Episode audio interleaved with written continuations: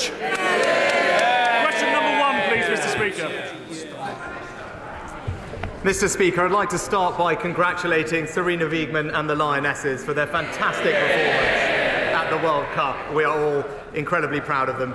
Mr. Speaker, I also know the whole House will want to join me in sending condolences to the family, friends, and colleagues of Sergeant Graham Saville. It is a testament to his bravery that he died in the line of duty and a terrible reminder of the work the police do every day to keep us safe. Mr. Speaker, this morning I had meetings with ministerial colleagues and others. In addition to my duties in this House, I shall have further such meetings later today. Louie French. Thank you, Mr. Speaker. Uh, the Labour Party used to claim that it represents working class people. But Labour's ULEZ expansion to Greater London will now hammer millions of working people with bills of £12.50 per day or £4,500 per year. Does the Prime Minister agree with me that it's unacceptable for Londoners and those in surrounding counties to face this regressive and unacceptable tax? And will he do everything that he can to help working people? Well, Mr. Mr. Speaker, I agree with my honourable friend. It is disappointing that last week the Labour leader allowed the Labour mayor to introduce ULEZ, charging hard-working people £12.50 every time they start their car, adding to their burden of the cost of living. All I can say, Mr. Speaker, is while we focus on helping hard-working families, all he does is punish them. We now, we now come to the Leader of the Opposition, Keir Starmer. Thank you, Mr. Speaker. Can I join the Prime Minister in congratulating the Lionesses and his comments about Sergeant Saville? I think we all speak for the whole House when we speak on that subject. I'd also like to extend the warmest welcome to our new Labour member for Selby and Ainsty. He's already made history for the Labour Party by overturning the largest Tory majority ever in a by election. And I'd also welcome the honourable members for Uxbridge and South Ruislip, Somerton and Frome. Mr Speaker, the roof of Singlewell Primary School in Gravesend collapsed in May 2018. Thankfully, it happened at the weekend and no children were injured. The concrete ceiling was deemed dangerous and liable to collapse, and everyone knew the problem existed in other schools. Yet the Prime Minister decided to halve the budget for school maintenance just a couple of years later. Does he agree with his Education Secretary that he should be thanked for doing a good job? Mr. Speaker, I know how concerned parents, children, and teachers are, and I want to start by assuring them that the government is doing everything it can to fix this quickly and minimise the disruption to children's education. We make no apology for acting decisively in the face of new information. And let me provide the House with an update on where we are. Of the 22,000 schools in England, the vast, vast majority won't be affected. In fact, in two thirds of inspections of suspected schools, RAAC is not actually present. And to tackle the 1% of schools that have been affected so far, the 1%, we are assigning each of those schools a dedicated caseworker and providing extra funding to fix the problem. In the majority of cases, children will attend school as normal, and the mitigations take typically just days or weeks to complete. We will do everything we can to help parents, support teachers, and get children back to normal school life as quickly as possible. Keir Starmer. Well, Mr. Speaker, Wood Green Academy in Sandwell was on Labour's building list in 2010. They scrapped it, and now children there are in a crumbling school. The head of the National Audit Office accuses him of taking a sticking plaster approach. The NAO report says he cut £869 million. The person who ran the Department for Education says he is personally responsible. On Monday, he leapt to his own defence, saying it's utterly wrong to blame him. So why does literally everyone else say it's his fault? M- Mr. Speaker, Mr. Speaker, the professional advice from the technical experts on RAAC ha- has, has evolved over time, and indeed, it is something that successive governments have dealt with dating back to 1994, Mr. Speaker. Now, as new advice has come forward, the government has rightly, decisively, and swiftly acted in the face of that advice. But he, he talked about school budgets and talked about what I had done, but let me just walk him through the facts of actually what that spending review did, because he brought it up. Well, no, he's brought it up, so presumably he would like to hear the facts. Funding for school maintenance and rebuilding will average £2.6 billion a year over this Parliament as a result of that spending review, which oh, represents a 20% increase on the years before. Indeed, indeed, Mr. Speaker, far from cutting budgets, as he alleges, the amount spent last year was the highest in a decade. That spending review, that spending review maintained, Mr. Speaker, Mr. Speaker, that spending review maintained the school rebuilding programme, delivering 500 schools over a decade, a pace completely consistent with what had happened previously. And, Mr. Speaker, it is worth pointing out that during the parliamentary debates on that spending review, the Labour Party and him did not raise the issue of RAAC one single time. So before he jumps on the next political bandwagon, he should get his facts straight.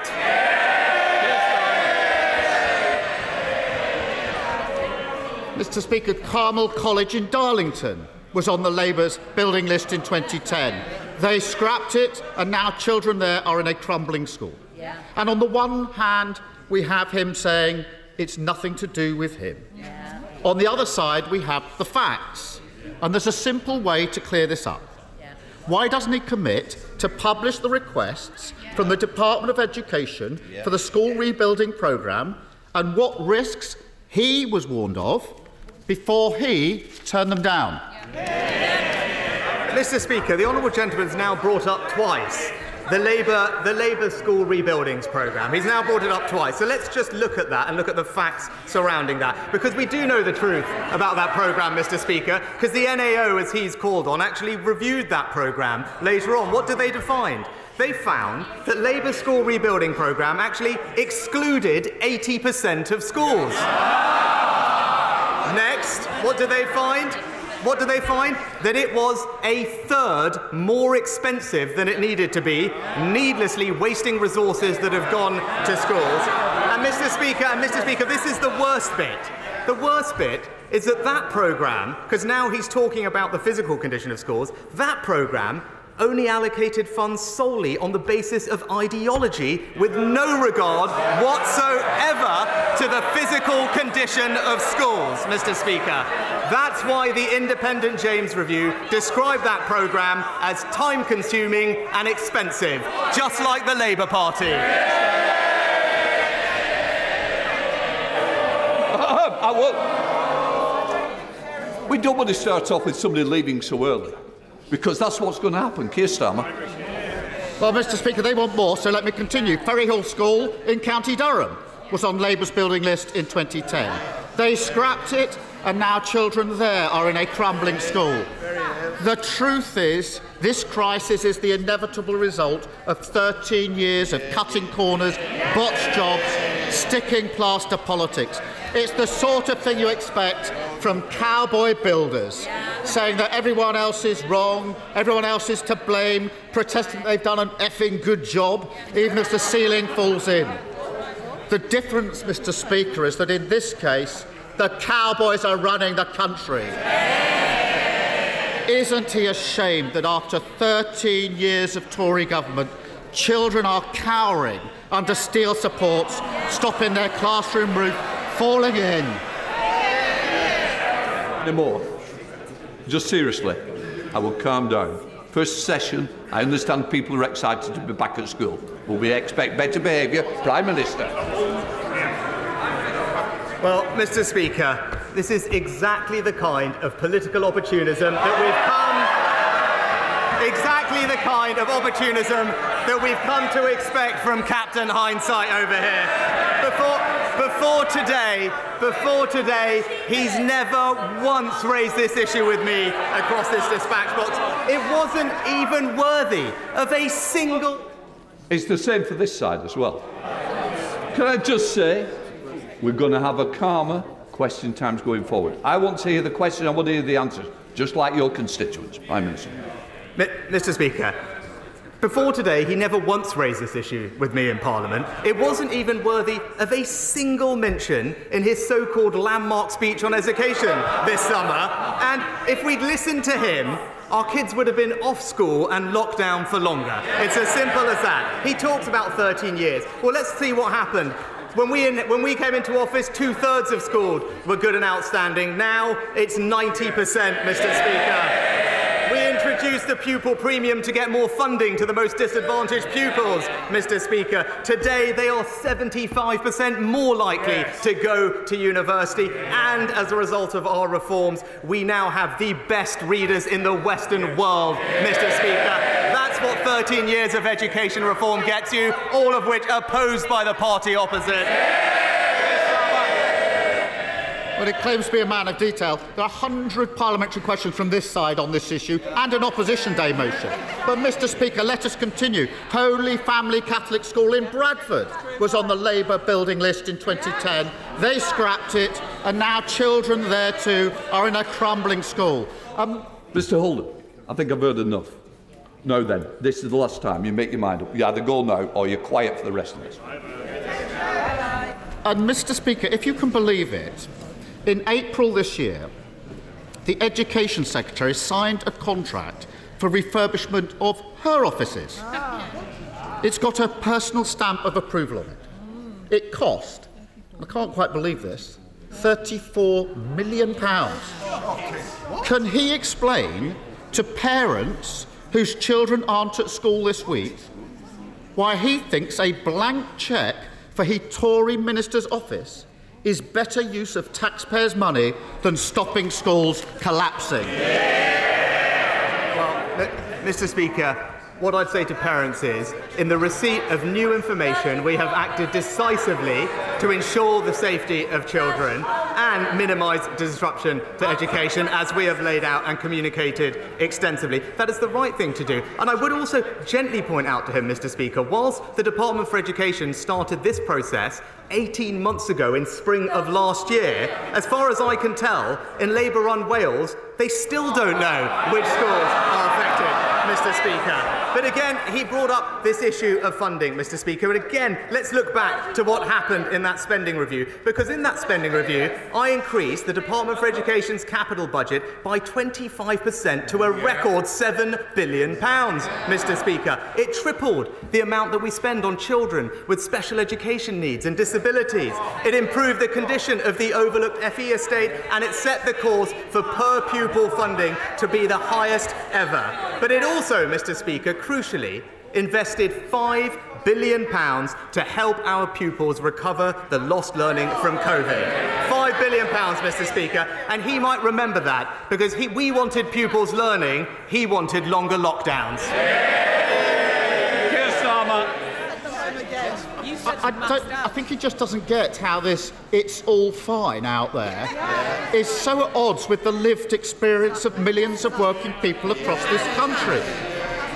And Mr. Speaker, let's go on. This is a long list. At least, at least six schools in Essex were on Labour's building list in 2010. They scrapped them, and now children there are in crumbling schools.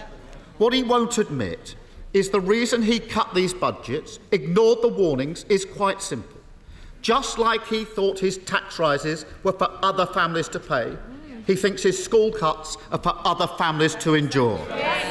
Doesn't it tell you everything you need to know?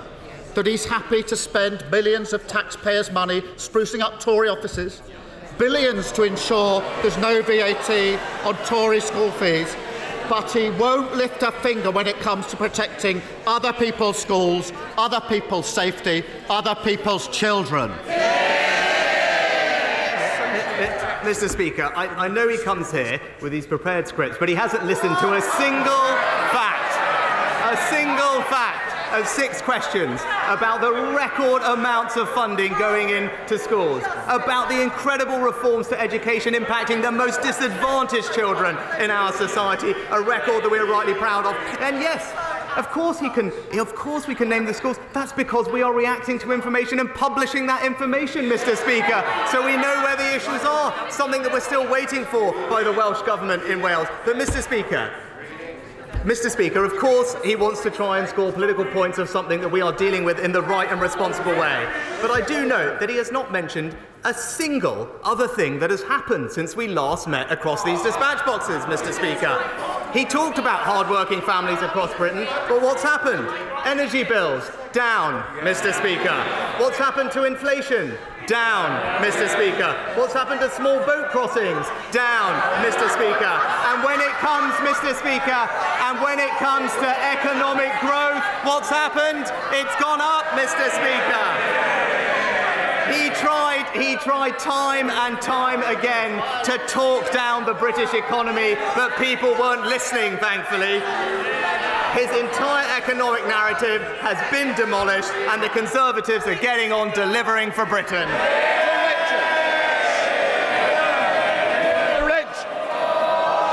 There will be more. Nicola Richards. Against a backdrop of improving economic news, inflation falling, energy bills coming down, growth up, people in the West Midlands are disappointed to see that Labour-run Birmingham City Council has gone bankrupt. As a Sandwell resident and a West Bromwich MP, I'm no stranger to Labour incompetence. Does the Prime Minister agree that Labour have demonstrated yet again that they always run out of other people's money? Mr. Speaker, my honourable friend is exactly right. Uh, we started by hearing how Labour in London are charging hard-working people with ULEZ. Now we're hearing about how Labour in Birmingham are failing hard-working people, losing control of taxpayers' money and driving their finances into the ground. They've bankrupted Birmingham, Mr. Speaker. We can't let them bankrupt Britain. We come to the leader of the SNP, Stephen Flynn. Mis- Mr. Speaker, the public needs no reminding that today marks a year since the Prime Minister's predecessor took office. And upon her speedy departure, they will have thought that things were going to get better. But when we look at unemployment figures, they're higher. When we look at food prices, they're higher. When we look at mortgage rates, they're higher. And economic growth is stagnant.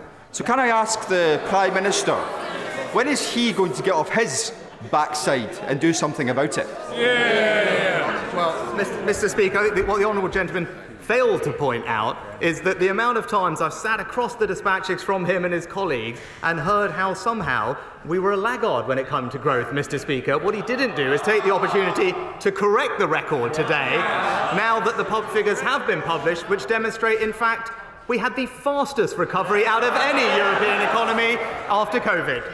Stephen Flynn.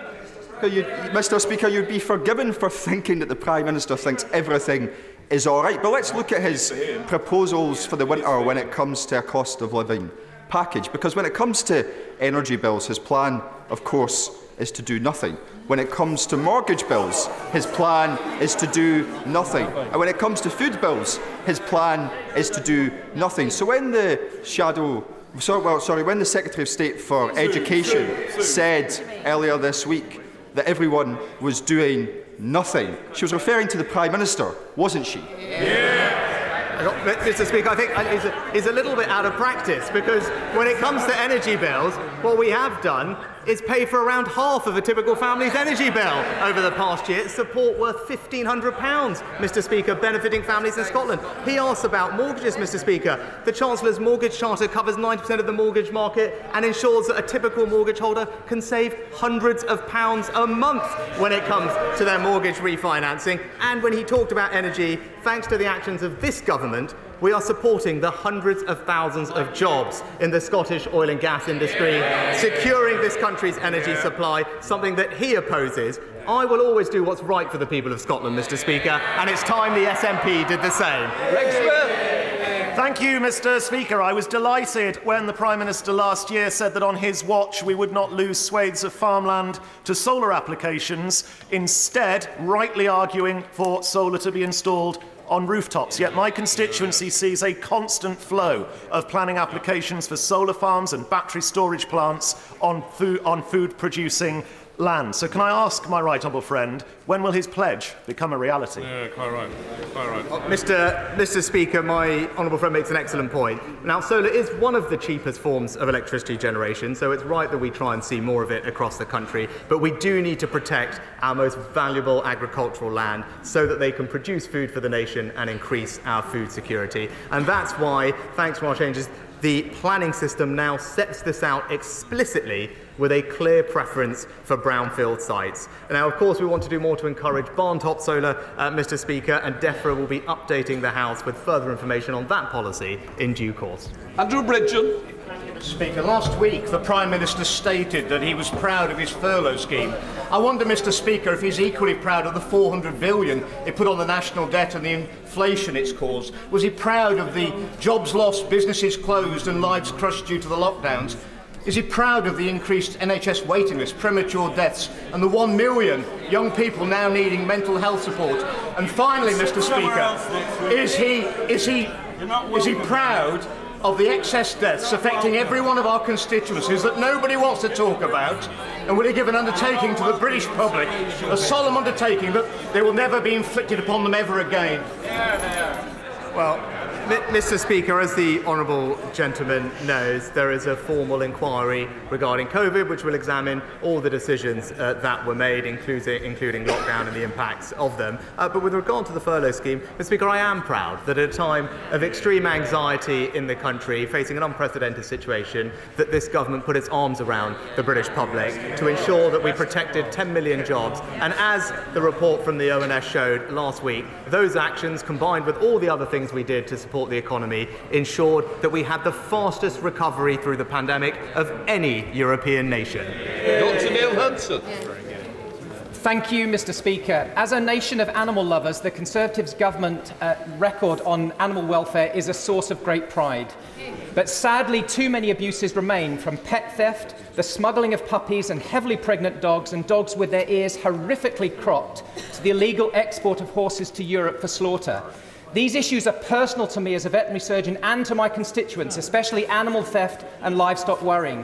Can the Prime Minister reassure the House that animal welfare is a key government priority and that he will bring forward the necessary legislation to tackle these issues as soon as possible?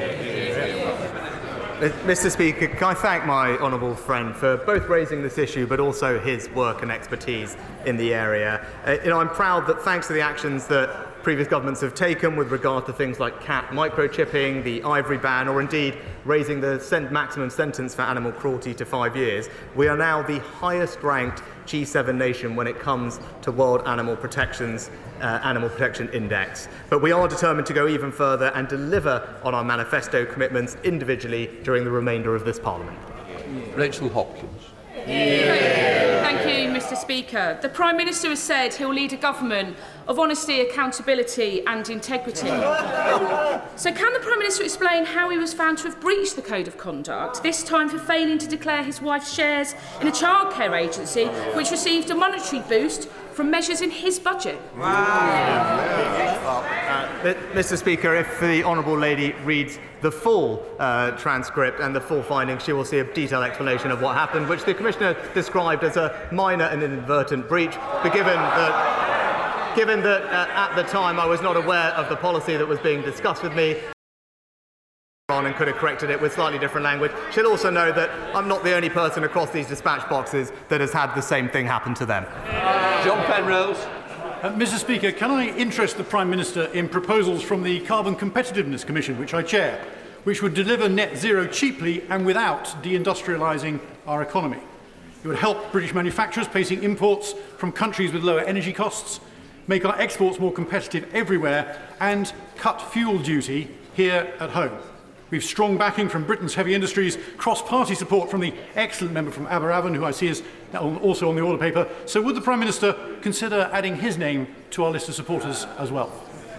Uh, well, I'm grateful to my honourable friend and the Commission for Carbon Competitiveness for the report that he's worked on and highlighted. The government is absolutely committed to putting in place the necessary policies for UK industry to decarbonise successfully. Uh, as he'll be aware, government recently consulted on addressing carbon leakage in particular with a range of potential options. We're in the process of considering those responses and will issue a formal response in due case. In due Fleur Anderson.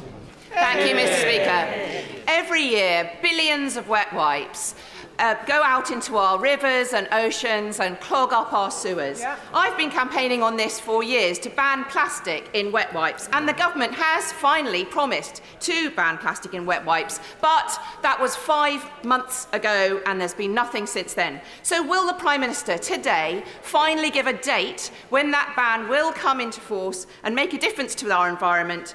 Or is this another broken promise from his zombie government? Yeah. Speaker, in the comprehensive plan for water that was published by the Environment Secretary in April, uh, we did confirm our intention to ban wet wipes uh, containing plastic, subject, of course, as is legally proper, subject to a public consultation. That consultation will be launched uh, in the coming months in autumn of this year, and I know ministers will keep the House updated on progress. Craig Mackinlay. I'd like to offer some assistance on the small boats issue.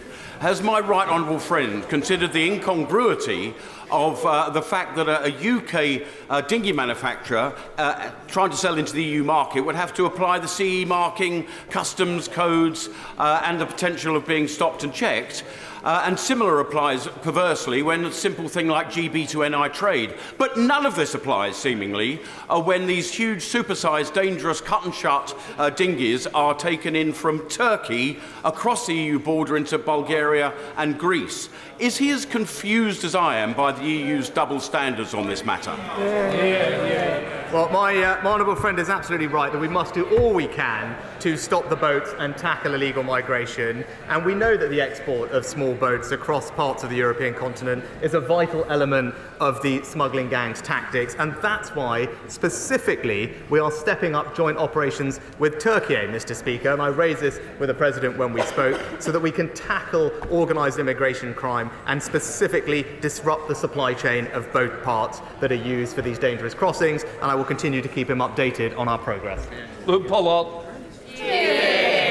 Thank you, Mr. Speaker. Two years ago in Plymouth, we lost five people in the worst mass shooting the country has seen for a decade. The government has finally consulted on firearms reform, but after pressure from shooting groups, even these sensible measures looks like they could be watered down.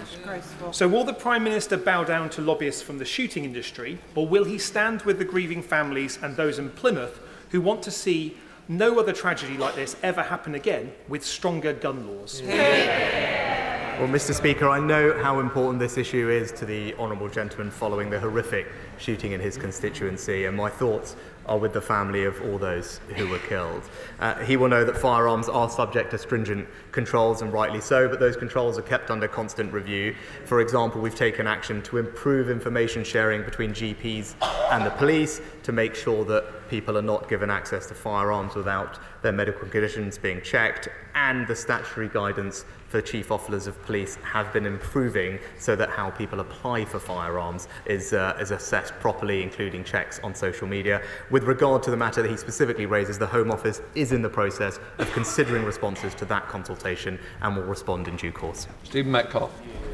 Thank you, Mr. Speaker. Uh, later today, Mr. Speaker, I'm bringing forward a 10 minute rule bill uh, to include the provision of automated external defibrillators in all new housing developments of 10 dwellings or more.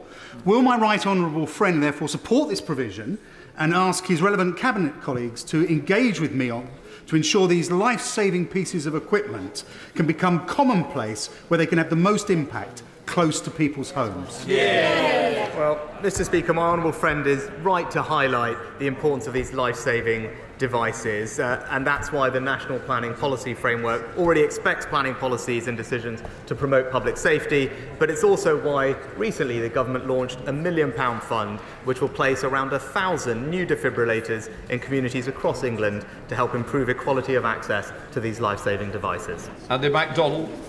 In, in 2019, Outwood Academy's Riverside Free School application in Middlesbrough was approved with its first year 7 intake arriving the following year. And that has happened every year uh, since, but there's still no new building. I've had no response to my request for a meeting with the Secretary of State, but that original intake are destined to spend their entire secondary education in various temporary adapted premises. Mr Speaker, with pupils being shunted around old yeah, buildings, yeah. talk of levelling up and addressing the GSE attainment gap rings hollow. So can the Prime Minister and his Education Secretary get off their derrieres and sort this out. Yeah.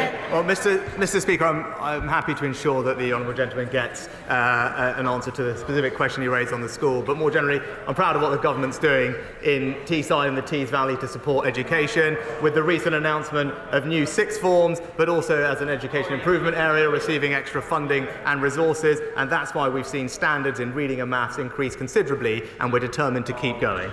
Priti Patel. Because the Prime Minister is aware of how the RAAC issue has really affected schools in Essex. Uh, we've got a high number of schools that have been impacted, and he's rightly said today that the government's doing everything it can to get children back to school. Um, can he try to commit, and I know there's a debate later on today, to fully funding both the capital and revenue costs that are associated with getting children back into school? And I, I would hope that he would um, commit to meeting the leader of Essex County Council because they are pioneering some great reforms right now where they're looking to support, maintain schools, as well as academy Academy Trust. And I think actually the government could get some good insights in terms of how we can get children back to school fast and also look at the funding model for this.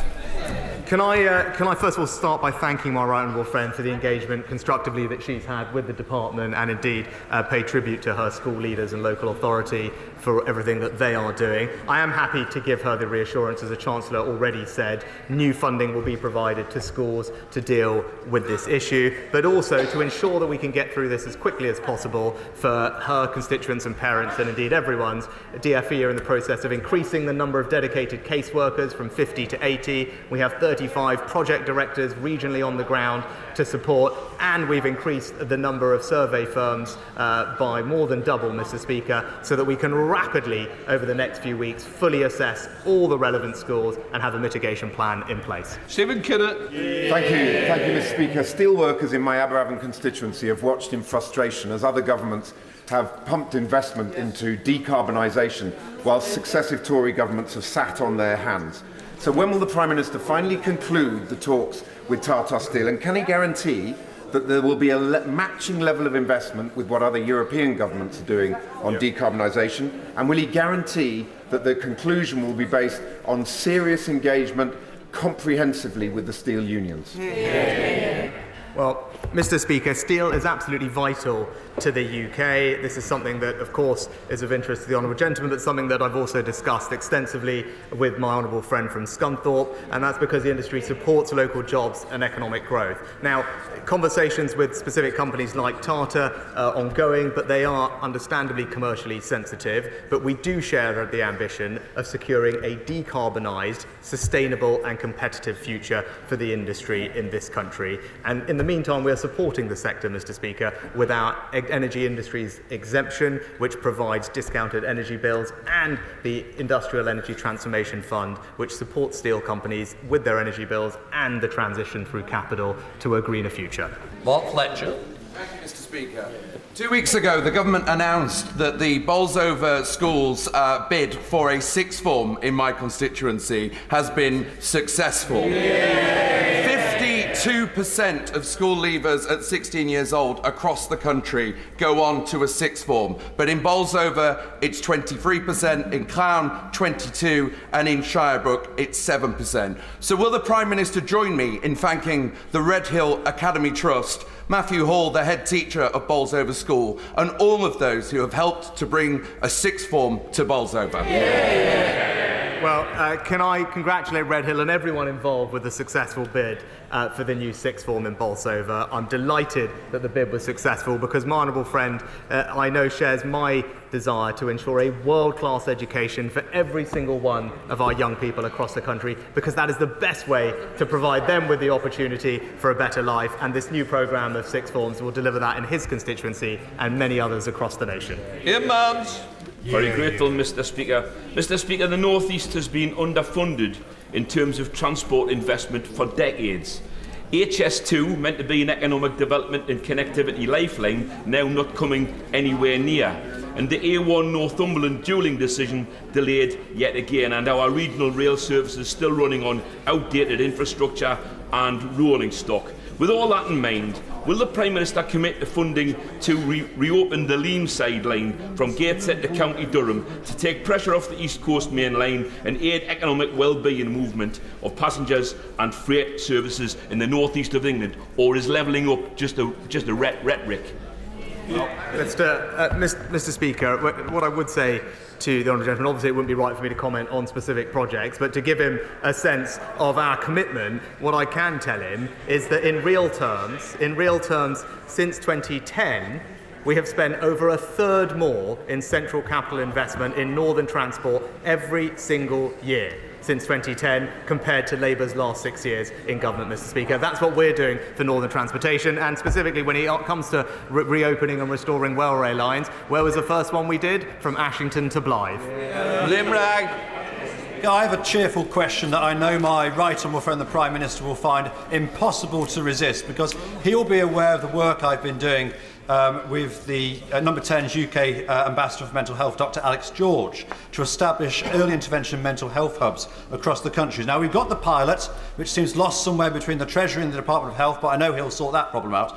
But I wonder if he will be able to meet with Dr. Alex George and myself to discuss it further, because these hubs will make a massive difference to constituencies across the country, because we all know the problems with CAMHS and the perverse situation where children and young people have to get progressively worse before they get the treatment they need. I know he'll be very supportive of this one, Mr. Speaker. Yeah. Well, Mr. Mr. Speaker, I, uh, I know my honourable friend is rightly a passionate advocate for improving mental health support for young people, something that I know we are doing and I'm proud of our record, particularly increasing the number of mental health support teams that work with schools and expanding community services. I know DHSC is looking at the role that early support hubs might play uh, in this uh, plan, but I'm very happy to meet my honourable friend personally to discuss how we can push this through. Thank Mr. Speaker. We've heard far too much lately about ministerial posteriors and very little about prosperity for the country, even in these dying days of the lame duck government. Will the Prime Minister stop prevaricating and subscribe to the Horizon programme for the sake of vital British science, innovation and cancer research? Well, Mi- Mr. Mr. Speaker, this is a government that is investing, investing record sums in British science and research and development because we believe that is critical to a brighter economic future and spreading opportunity. Now, our priority and preference is to associate to Horizon, but we do want to make sure that that is on terms that are right, both for the British taxpayer and for British science and research. I can commit to her that we've been extensively involved in discussions. I hope to be able to conclude those successfully, and when we do, I hope she'll be the first to stand up and congratulate the government. Dame Caroline Dinenage. Thank you very much, Mr. Speaker. September is Childhood Cancer Awareness Month, but it also marks two years since the death of my constituent Sophie Farrell. She was only 10 years old. Every day in the UK, Mr. Speaker, 10 young people will be diagnosed with cancer, and two of those will not survive. Those that do face a lifetime of side effects from treatments that are just not designed for small bodies. When will the Prime Minister publish a childhood cancer action plan?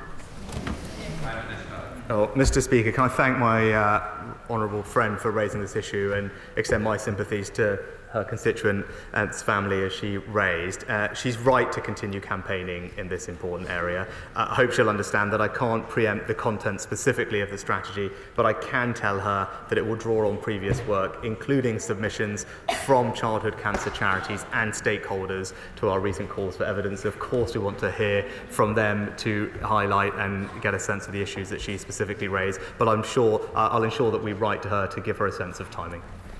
Chris Law. Yeah, yeah. Thank you, Mr. Speaker. Every year, the SNP Scottish Government mitigates against the cruelest of Westminster policies by spending £84 million supporting hard-working families against the brutal bedroom tax and over £6.2 million covering the two-child benefit cap. Astonishingly, Mr Speaker, we have learned over the summer the Leader of the Opposition is an enthusiastic supporter of these Tory cruel welfare policies, with U-turn after U-turn from the Labour Party. So given that the Tories and Labour are two cheeks of the same arse, offering no change, no vision, no hope, does the Prime Minister agree that the only way Scottish voters can rid themselves of these... Oh, oh, oh, oh, order. I'm not going to both stand up, one of us is going to give way and it won't be me. Can I just say, let's think about language. Let's be more temperate and let's make sure that this Parliament can be proud. The pride of this Parliament will shine through, but certainly not using language. Happy to change the offending word with bottom. Given that the Tories and Labour are two cheeks of the same bottom, offering no change, no vision and no hope, does the Prime Minister agree that the only way for Scottish voters to rid themselves of these heinous policies is to vote SNP to leave Westminster forever? Mr. Uh, Mr. Speaker, obviously not, but I think, the, I think the thrust of that question was directed at the Leader of the Opposition rather than me. I won't want to get in the middle of that, but what I can say is we want to ensure a welfare system that is compassionate and looks after the most vulnerable in our society while supporting those who can into work to do so because that's also fair for everyone else and British taxpayers. I believe that is a system that we are achieving, Mr. Speaker, and right now we're providing thousands of pounds of support to help with energy bills and everything else to people in Scotland, and we will continue to do so so. That completes Prime Minister's questions. I'll just, just sit down a minute.